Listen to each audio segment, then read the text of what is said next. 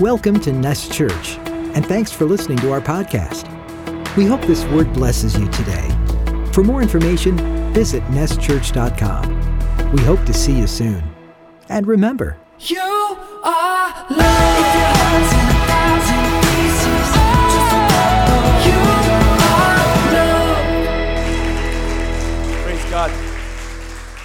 Amen. You may be seated. You may be seated. Um, before we get into this word, um, first off, I'm going to ask you to turn to James chapter 1. James chapter 1, if you could do that. Once you're there, give me an amen. And um, we're going to go revisit James 1 today as I f- felt it needed to be revisited today for, for many reasons. But go ahead to James chapter 1. We're going to read verse by verse here today, and we're going to have a good time in this passage.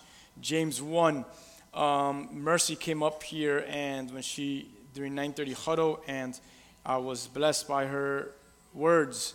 And um, I, I said, I'm, I'm speaking today on what you just shared upon. And I know that God is speaking to someone here. Maybe it was already beginning at someone that was here for 9:30 huddle that needed to first hear that word be planted.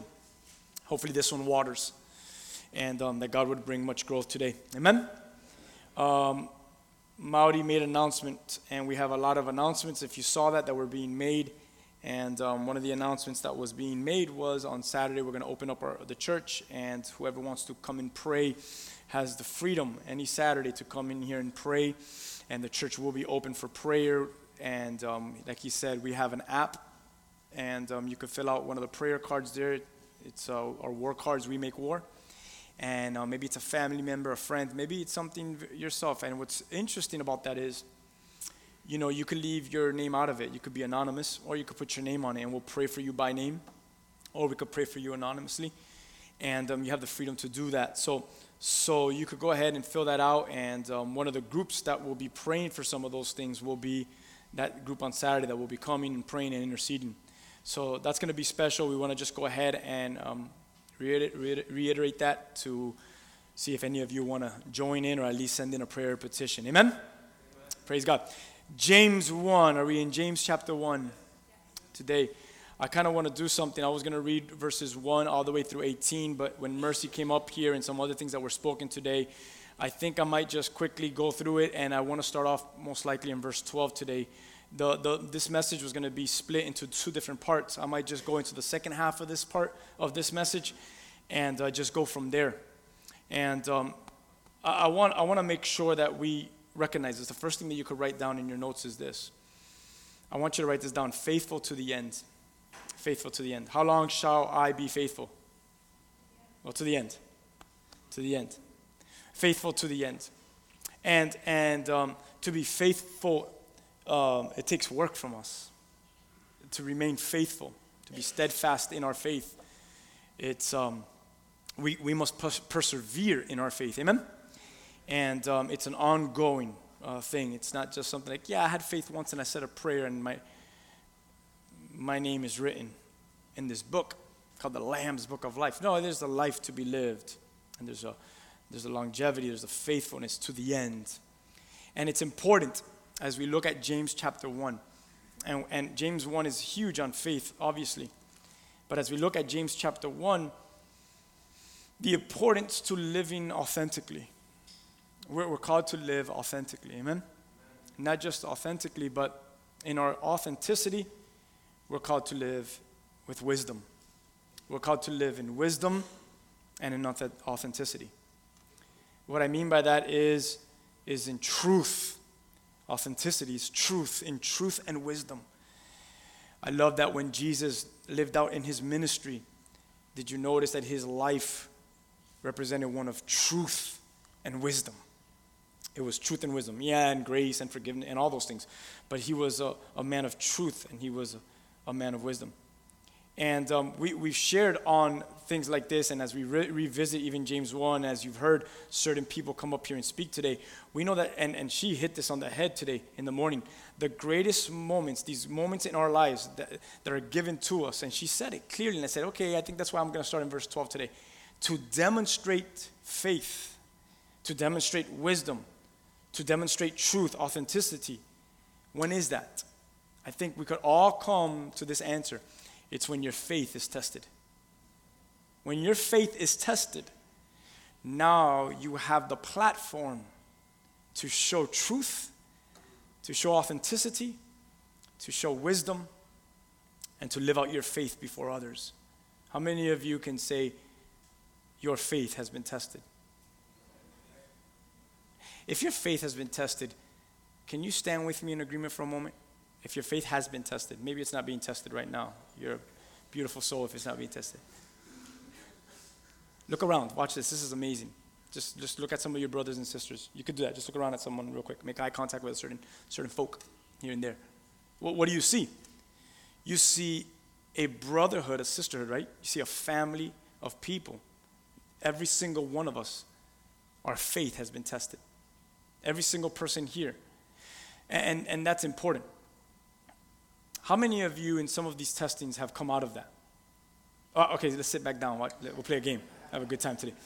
How many of you have come out of your faith being tested? Stand up again. Some of you are like, I'm still in it. All right. Now, now this is important because you stood up, and maybe there's some right now that are still sitting and says, My faith is still being tested. I haven't come out of this test.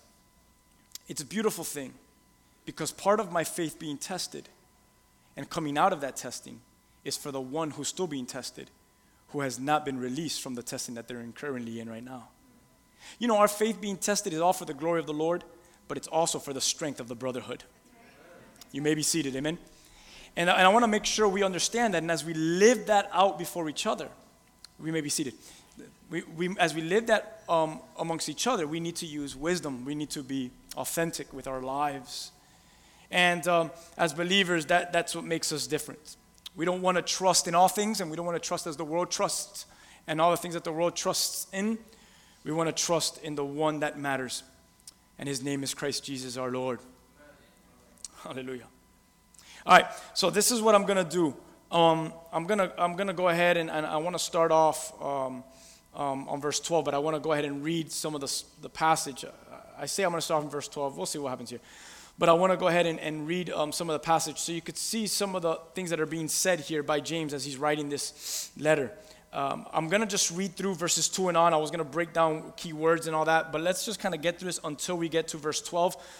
Um, I'm going to skip a few as we get deeper into this. Let's start off in verse 2. It says, My brethren, count it all joy when you fall into various trials, knowing that the testing of your faith produces patience, and let patience have its perfect work, that you may be perfect and complete, lacking nothing.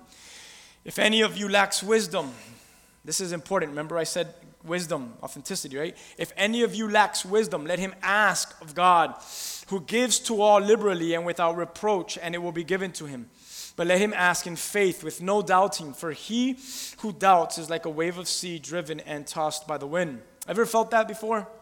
You've ever felt um, you've ever felt in your doubts that you have been like um, driven by and tossed by every kind of wind. You've been just by the waves of life. You've, you've just felt Oh my God, I feel bombarded. At any point of your life you've ever been there? Maybe some of you are there right now. And James says, But let him ask in faith without doubting. For he who doubts is like a wave of the sea driven, tossed by the wind. For let not that man suppose that he will receive anything from the Lord. And it says in verse 8, he's a double minded man, unstable in all of his ways. Verse 12 is, uh, I'm going to just go ahead and jump real quick to verse 12. It says, Blessed is the man who endures temptation for when he has been approved, he will receive the crown of life, which the Lord has promised to those who love him. I love that. Blessed is the man who endures temptation, for when he's been approved, when he's come out of, he's going to receive a crown, which the Lord has promised. Did you notice that Maudie said something today about promise? Uh, as he said that, I started to sing, My beloved sings over me, yes and amen. Yes and amen. Those are his words over my life. His promises are Yes and amen.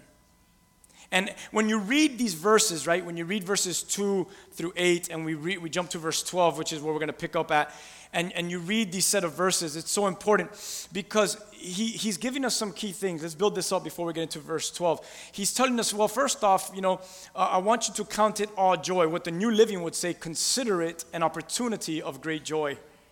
And, and you read that and you're like, well, this is hard because in verse 2, when troubles come my way, listen to this, how ironic this may sound together.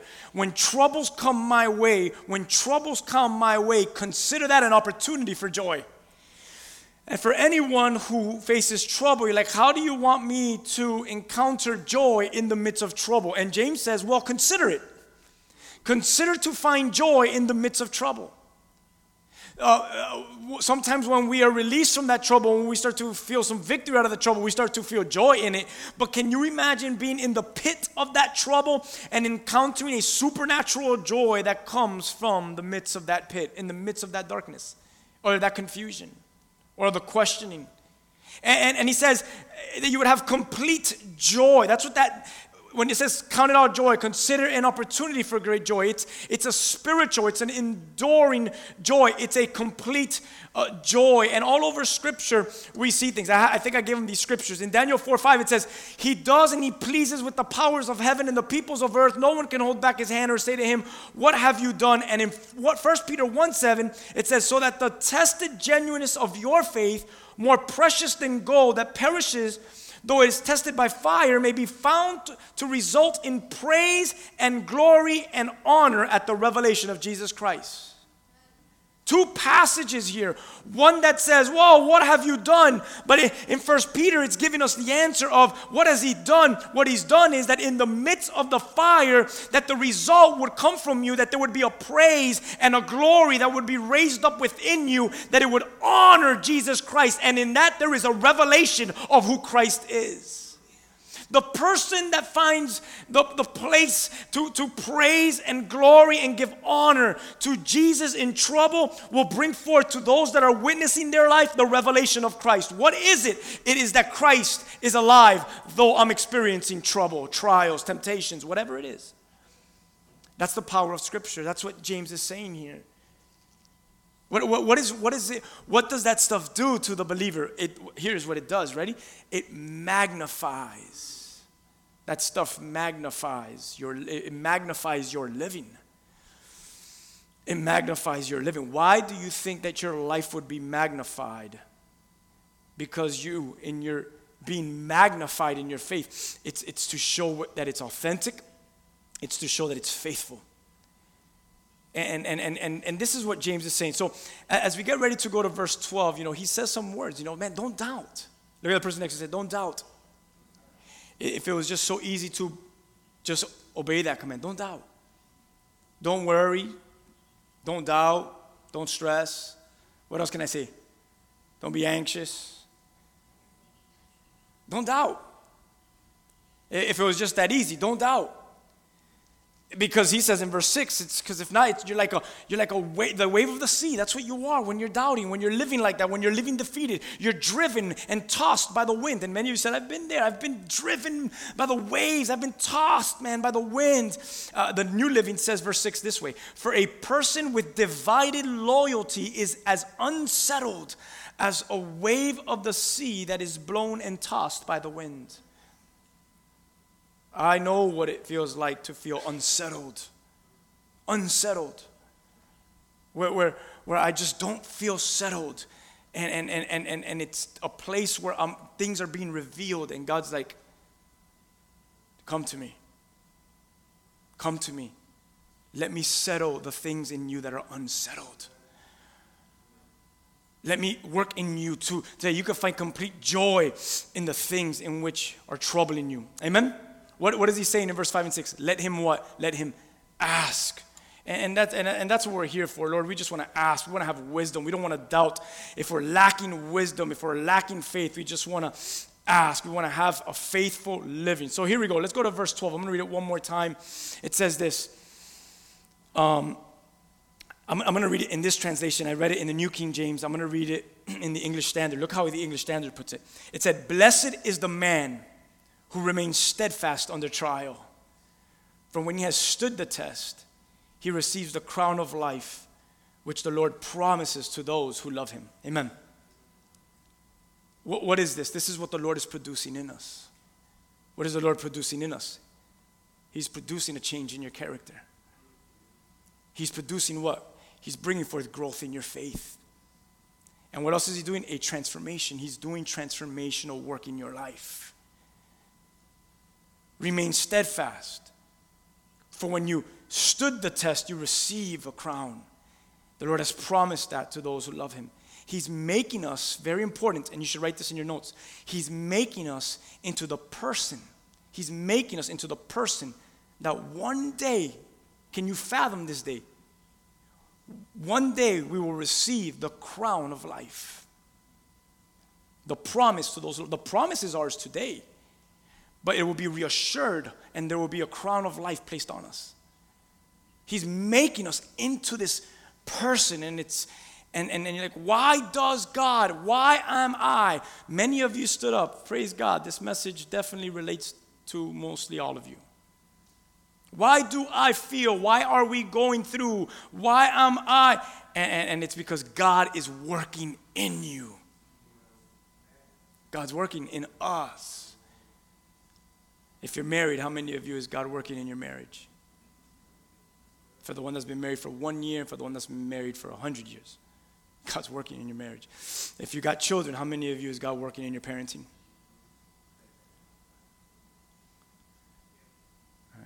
If, uh, if it's finances, how much is God dealing with you at work? Your finances. I mean, just think about this. God is dealing with you always. He's dealing with certain areas of your life, faith, doubt, in all these different areas. He's producing something great. In the second half of 1 Corinthians 9.25, um, as, as Scripture tells us in James 1.12 that we're going to receive a crown. If we remain faithful, if we remain steadfast under these trials. 1 Corinthians says this, they do it. We live our lives. Listen to this. They do it to receive a perishable crown, but we live our lives for an imperishable. The world can live their lives and they could gain their honor for the things that of early recognition. But the believer, the ones in the faith, we live for a, a crown that is imperishable, that no one can snatch away from us. In Revelation chapter 2:10, it's a reminder to us to be faithful. Faithful unto what? Unto the end. Revelation 2:10 says, "Be faithful unto death." I was gonna name the message that, but I was like, yeah, it's kind of negative. I'll, I'll, I'll call it faithful to the end here. But be faithful unto death, and I'll give you in Revelation 2:10 the crown of life. You're faithful until when? Until the end. Until the end. I need my faith to be authentic and genuine. I need it to, to you I need in my faith to use wisdom, execute wisdom, so that my life, I can have a faithful life before the Lord, before my family, before my friends, and before the witnesses of people. And, uh, and, and, and as we go now to 13 and on, I want to make sure that we get this. In life, we, if you're in a trial, most of you stood up. What's crazy about that is that life is not promised you just one trial. You might exit one trial, and many of you could already testify and attest to this, right? To enter immediately your next trial. And in life, we face many trials. And I want you to know this, and I want you to write this down as we face trials. We must love God under trials. Love God under every trial. I'm going to read it one more time. And this is my main my, my point as we say faithful to the end. It's this to love God under trials. It's very easy to, to get it's very easy and it can happen very fast to get disconnected from the love of God when you're in a trial. It's eh, eh, listen, I I know I'm not just speaking just words that are falling to dead ground. I know everyone here can relate to this.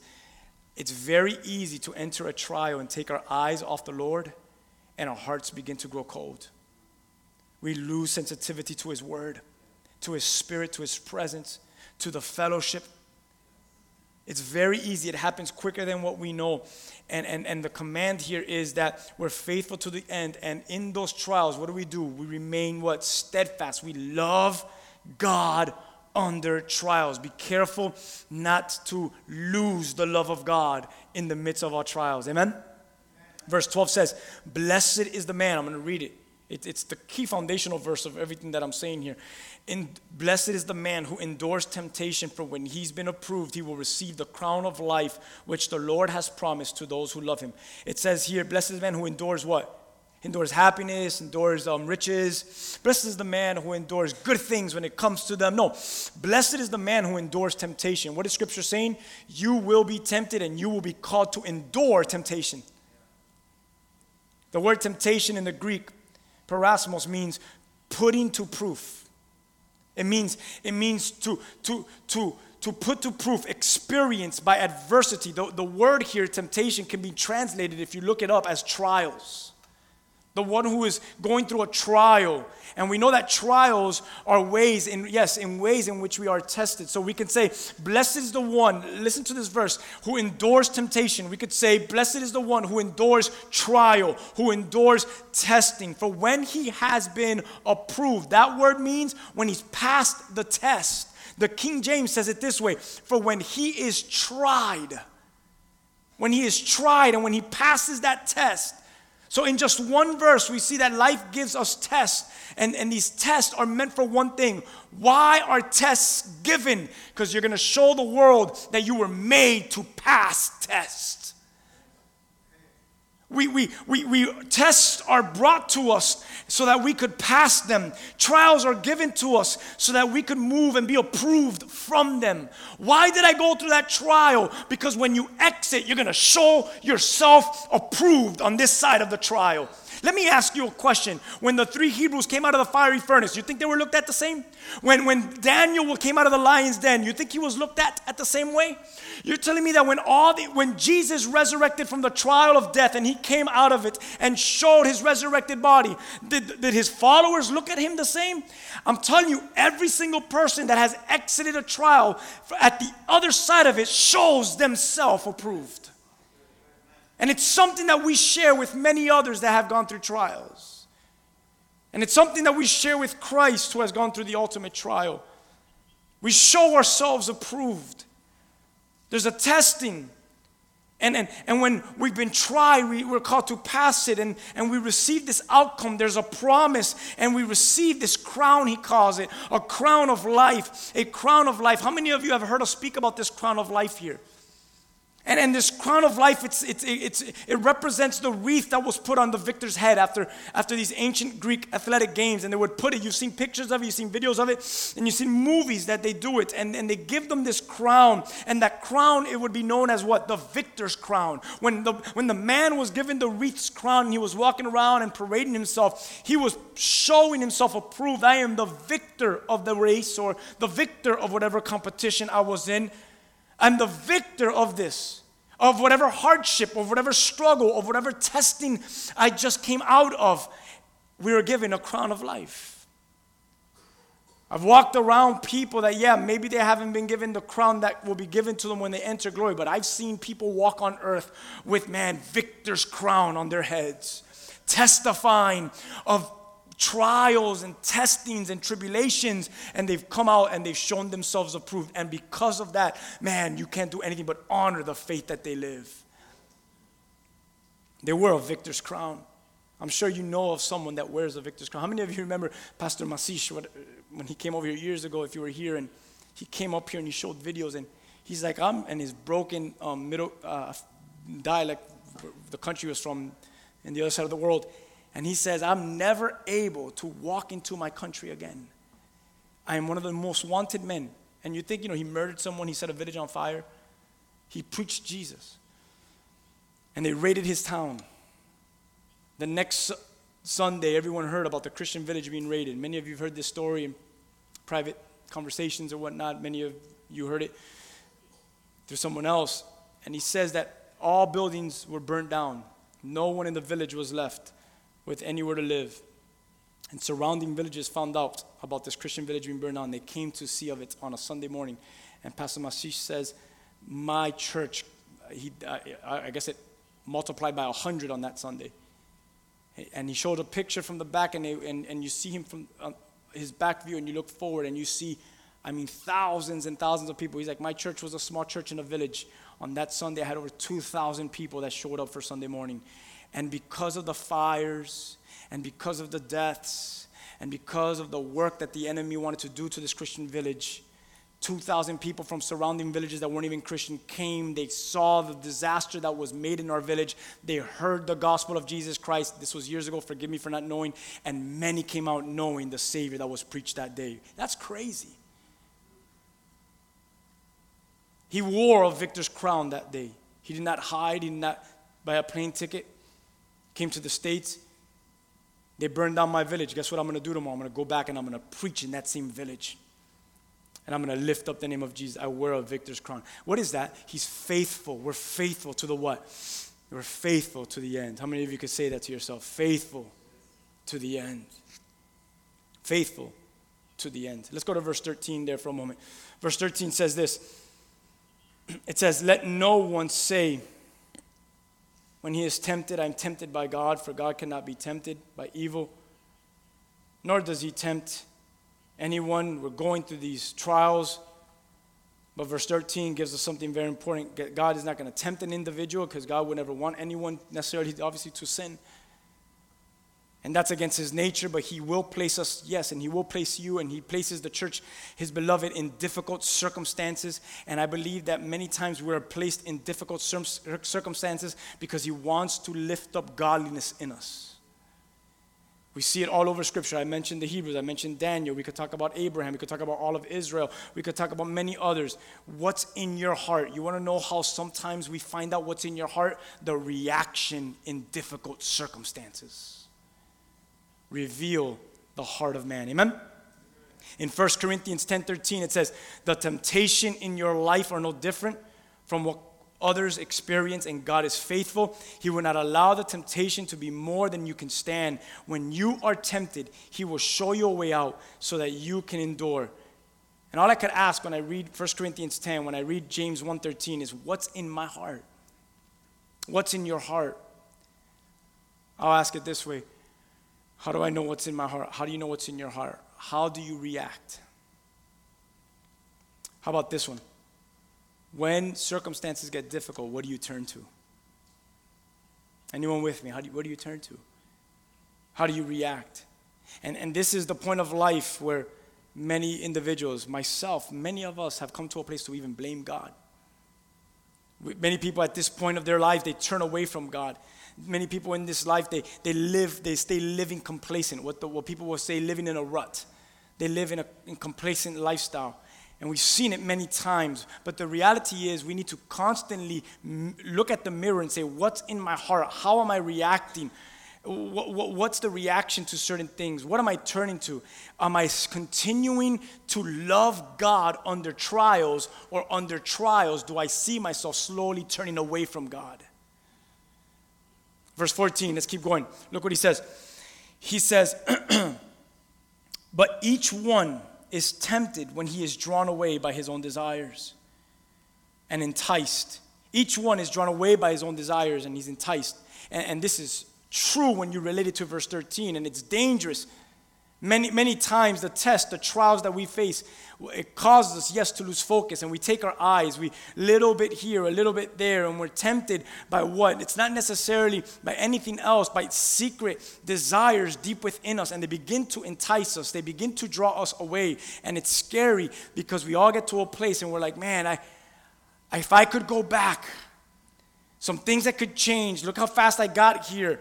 And, and, and, and we could blame and we could turn against God. But the reality is, we need to look at Scripture and say, most of this issue, maybe it's not God. Maybe it's what I'm turning to, how I'm reacting, and how I'm not trusting in. And maybe a lot of it is my fault than it is His fault. Am I staying faithful to the end? The wordage here in verse 14, the New Living says it this way it says, Temptation comes from our own desires which entice us and drag us away. The wordage in the Greek is describing an animal who is lured, an animal who is trapped. The trap that leads to a death or uh, because of an attractive bait and, and it leads to their capture. I think about the fish, you know, they see, they see another. I love to watch Wicked Tuna one of my favorite shows. My, my son, when I turn it on, he's like, oh, not the fishing show. I, I just love Wicked and I love to see how these men grab fish that are 110 inches long, way up to, some of them could be up to 800. Like, it's wild. It's the hardest fish to catch. But it's crazy that such a massive fish catches and looks for this other fish and it's a trap and he gets hooked and, and you think about that you how many of you love to eat lobsters well the way you get lobsters if you're not going into diving you're going to put a trap in there you entice it you're going to put a trap and that's what the enemy that's what life will try to do to us that's what our desires, when we're driven by our own desires. The wordage in the Greek, it's like an animal who has been trapped by this attractive bait. And I say this beware, temptation promises you something good, but which in reality, it's actually harmful. If you have received temptation, if temptation has risen, it may taste good, it may smell good, it may feel good. Ask Eve, ask Adam, ask yourself. It may have all the components of something that may be good for me, but at the end, it's destruction. It's harmful for your spirit, for your soul, and for those that you lead. Amen? 1 Peter chapter 5, verse 8 and 9, he gives us a reminder. And he says this Be sober minded, be watchful. Look what he says. Your adversary, the devil, prowls around like a roaring lion. And what is he doing? He's seeking someone to devour. Resist him, firm in your faith, knowing that the same kinds of suffering are being experienced by your brotherhood throughout the world. I read 1 Peter 5 8 and 9, and I said, Rigo, will I love God?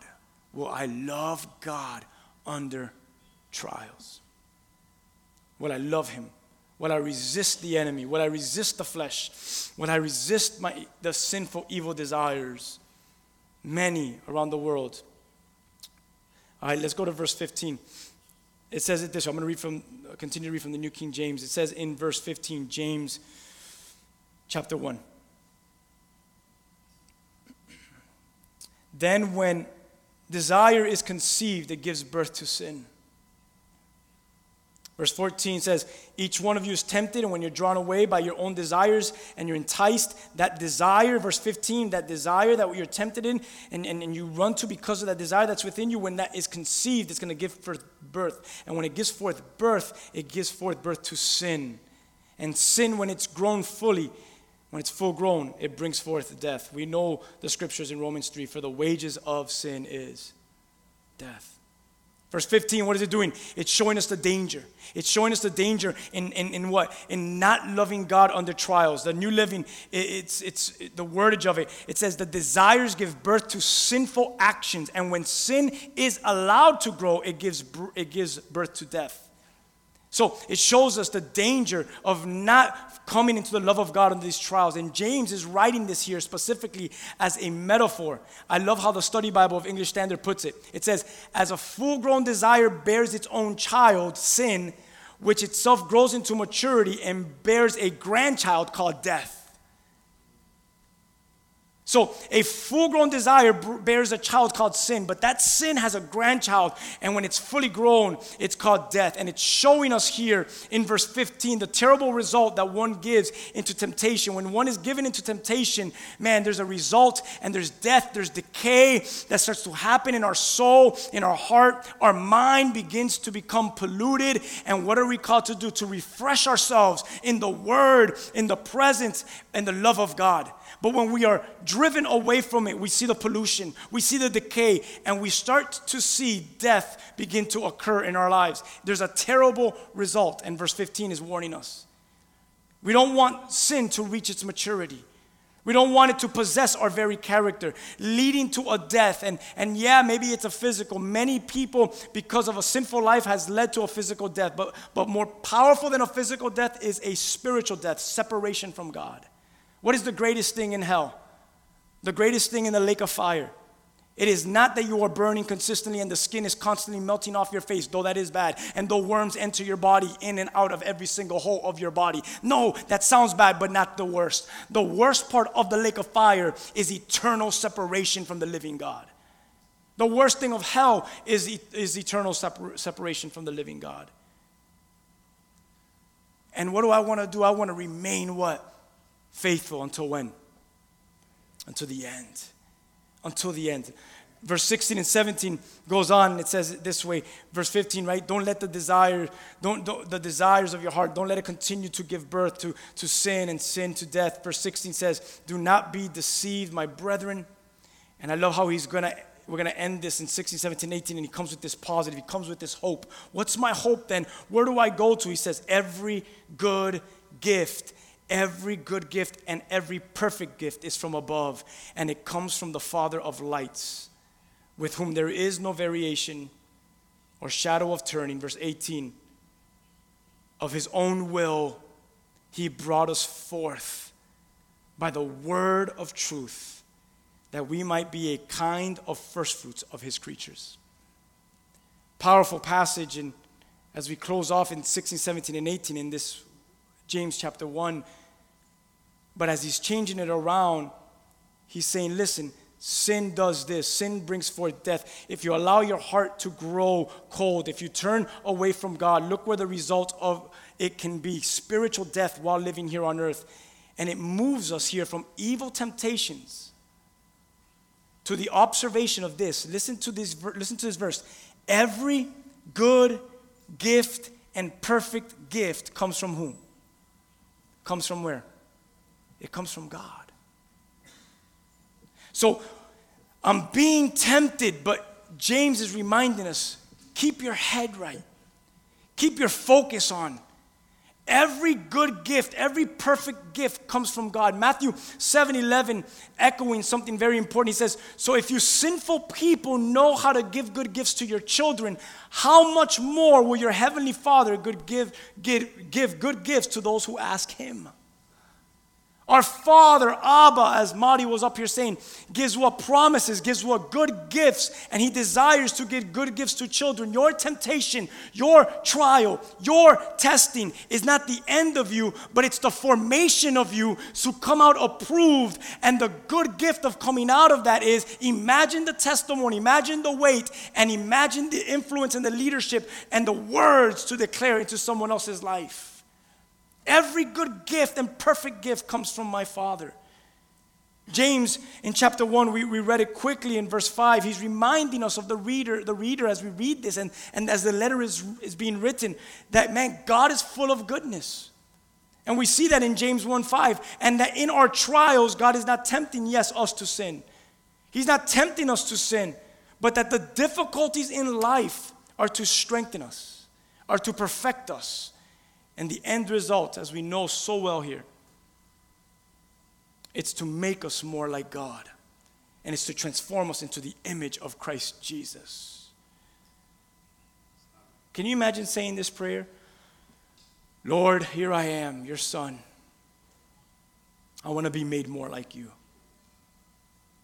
And the answer to that is so, Lord, give me the strength to act to enter and to come out approved from every difficulty. Because in the process of difficulties, Lord, I know I'm made more like you. That prayer of being made more like God might be the invitation of, Lord, let your difficulties refine me. Let the difficulties of life refine me. Show myself approved. What do we know about Romans 8:28? We know that God causes everything to work together. And it's for good, and it's for the good of those who love him, for those who are called according to his purpose. So when I read Romans 8:28, I have to pause and really examine my heart, examine my mind, examine where I'm doing, what I'm saying, how I'm acting. And I need to say this to myself, and I hope you guys could remember this, and I have to remind myself daily. God's intentions for me are not bad. Man, God's intentions for me, if my heart is right, my mind is right, I could say this. God's intentions for me are actually good. They're good. Don't allow the difficulty, the trial, the temptation, don't allow the heaviness to cloud, to bring a scale that I no longer can see that God's plan for me is good. Don't allow what the world and don't allow what my own life can what could occur in my own life. Don't allow that to, to grow a, a divider to understanding and confessing and living that God's intentions for me are always good. Because the truth is, there's nothing in this world that it has to offer that is truly good for us and that is truly good for me. Because everything that is good comes from the origin of good, and Scripture says that God is good. His unchanging in His character. His giving of good continues. The New Living says, verse 18, like this He chose to give birth to us by giving us His true word. And we, out of all creation, we become His prized possession. New King James says it, we become the first fruits of His creation. And He brought us forth by the word of truth. What, what does this mean as we close up here? And I want to spend want to spend some time in prayer here for a moment. But what does this mean when it says he brought us forth by the word of truth? It speaks of spiritual salvation. He brought us. That means us, the believer. He brought us the word of truth that word of truth is the gospel. He brought the gospel. He brought salvation. He brought Christ to us. He brought us forth. That means forth from the womb. It's a metaphor of what? Of new birth. It's a new birth. We are new creatures in Christ and He brought us forth. And why did God do this? This bringing us forth from the womb, this, this new creation, this new birth. He says at the end of verse 18, so that we could be the first fruits of His creatures. Do you know what that passage means? English Standard Study Bible says we're pioneers. And I love the word pioneer. Because how many of I mean, think about what we've preached here at our church. I'm a pioneer for my family, for my children. I'm pioneering a way, a philosophy, a mindset, a theology, a, a, a pathway for them to follow. I'm a pioneer. The first fruits of his creatures, we are pioneer believers. Pioneer believers. And what are we pioneering? We're making a way for, the for further conversions to come. He brought us forth by the word of truth. We are the first fruit of His creation. Salvation has entered so that we can make the way because there are many because of our lives that will come to know Jesus. Because of your life and the many that will come to know Jesus, what do you do? Stay faithful until the end. That testimony of that trial, of that fire, man, someone will say, Yes, Lord, here I am. And it would because they read the pages of your book. You're a pioneer. Verse 18 reminds me of why we continue and why I continue to love God. Love God under trials because there are more to come. And I must endure. I must continue loving God. I cannot be enticed. I cannot be drawn away by my own sinful desires. I need to stay the course. Oh, but it's hard. Many of you stood up a little while ago. I wonder how hard it is for many of you. Some of you guys, I might know some of your personal stories. Some of you have not, don't know a lick of what you're going through. But it's hard for you. It's been difficult for you. In this church, many families have gone through some difficult moments. But what I love is to see when those families come out of those moments and continuing to choose to love God under those trials and coming out of those trials it speaks something heavy. I must continue loving Him. I cannot be enticed. I cannot be drawn away. I wrote this down in bold. Love God under trials so that others may know the love of God under their trials. Faithful living, loving God under all trials that might come. Listen, we are sons and daughters of faith. And faith operates in the trial. A, how many of you say, I'm of the faith, or they're of the faith? Well, when does your faith show its best? It's going to show its best in the midst of the trial. We are people of faith. We are sons of faith. We are daughters of faith. And we stay faithful to the end. And we love God under every circumstance, under every difficulty, under every trial. How many of you could say amen?